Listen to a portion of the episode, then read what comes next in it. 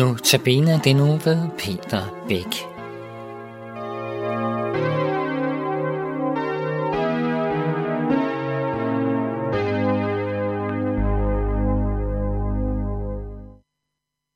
Velkommen til denne uges Nota Bene-portræt på Københavns Nærradio. I teknikken sidder Jan Nørgaard, og i studiet sidder den kommende uges Nota Bene-holder. Det er Peter Bæk. Velkommen til dig, Peter Bæk. Tak skal du have. Og så mit navn, det er Viggo Vive. Peter, selvom du jo er rimelig kendt på nærradioen her, og sikkert også for en del af vores lyttere, så vil jeg gerne lige bede dig om at sige et par ord om dig selv.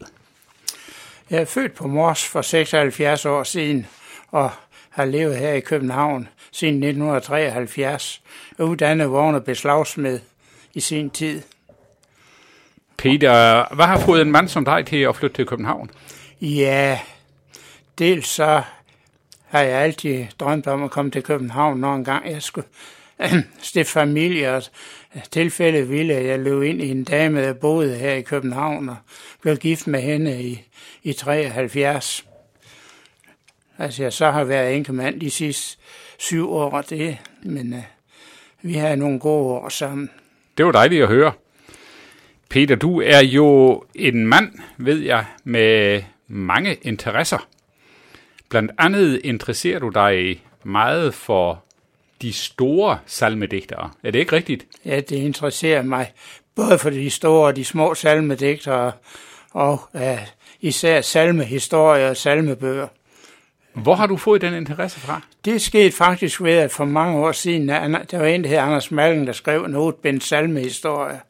Og der var på bogudsalgen bind 8, som omhandlede alle danske salmbøger fra reformationen og til og med 53 udgaven. Og det satte mig i gang. Er det så nogle øh, salmedigtere, der, har, der på en særlig måde ligesom har din interesse og kærlighed? Øh, ja, måske Brorsen er måske den, der,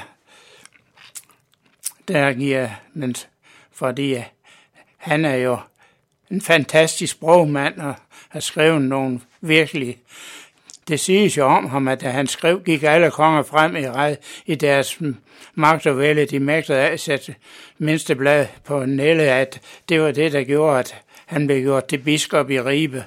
Om det er en skrøn eller den er rigtig, det ved jeg ikke. Men nej, nej. Det flød jo, det var virkelig læsbar.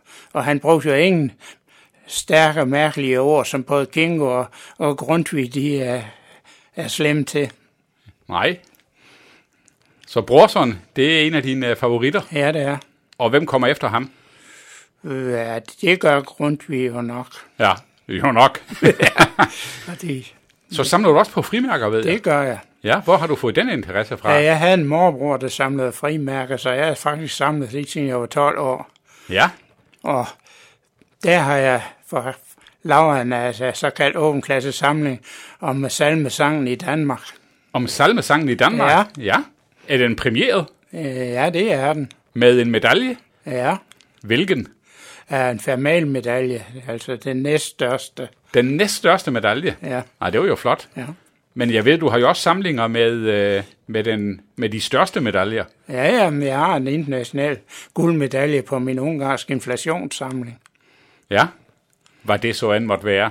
Men det er en samling specielt inden for det er, en, det er en samling, der kun drejer sig om uh, 16 måneder lige efter 2. verdenskrig, hvor Ungarns økonomi løb helt af sporet.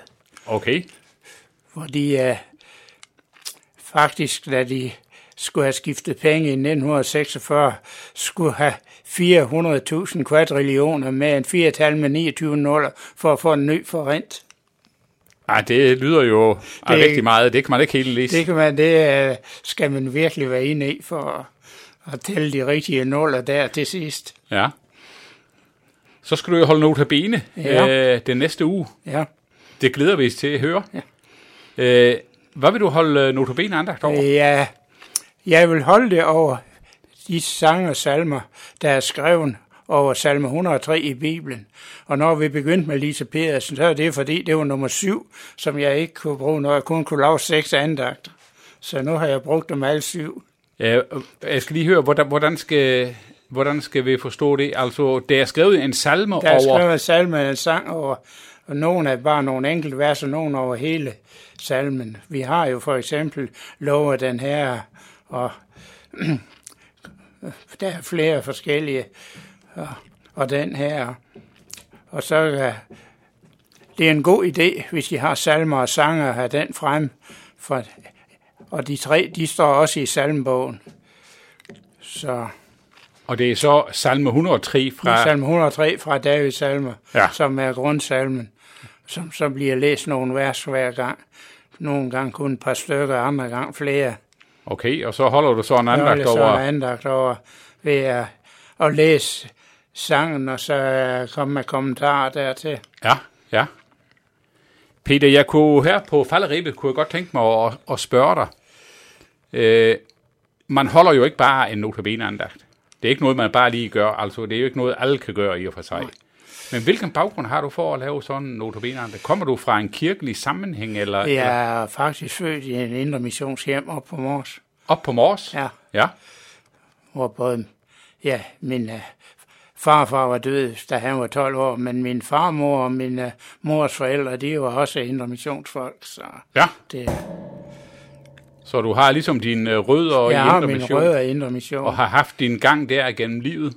Og der er nok været en tid i ungdommen, hvor den ikke var så trofast, men kom lidt i KFM og K, og så senere så Ja. på Haslev Højskole, og så fik det betydning igen. Ja, lige præcis. Lige præcis. Så det er så ligesom din baggrund for at, at kunne holde notabene her for os. Ja, Peter, her ved, på Københavns Radio vil vi gerne sige dig tak for, at du vil øh, holde notabene her for os.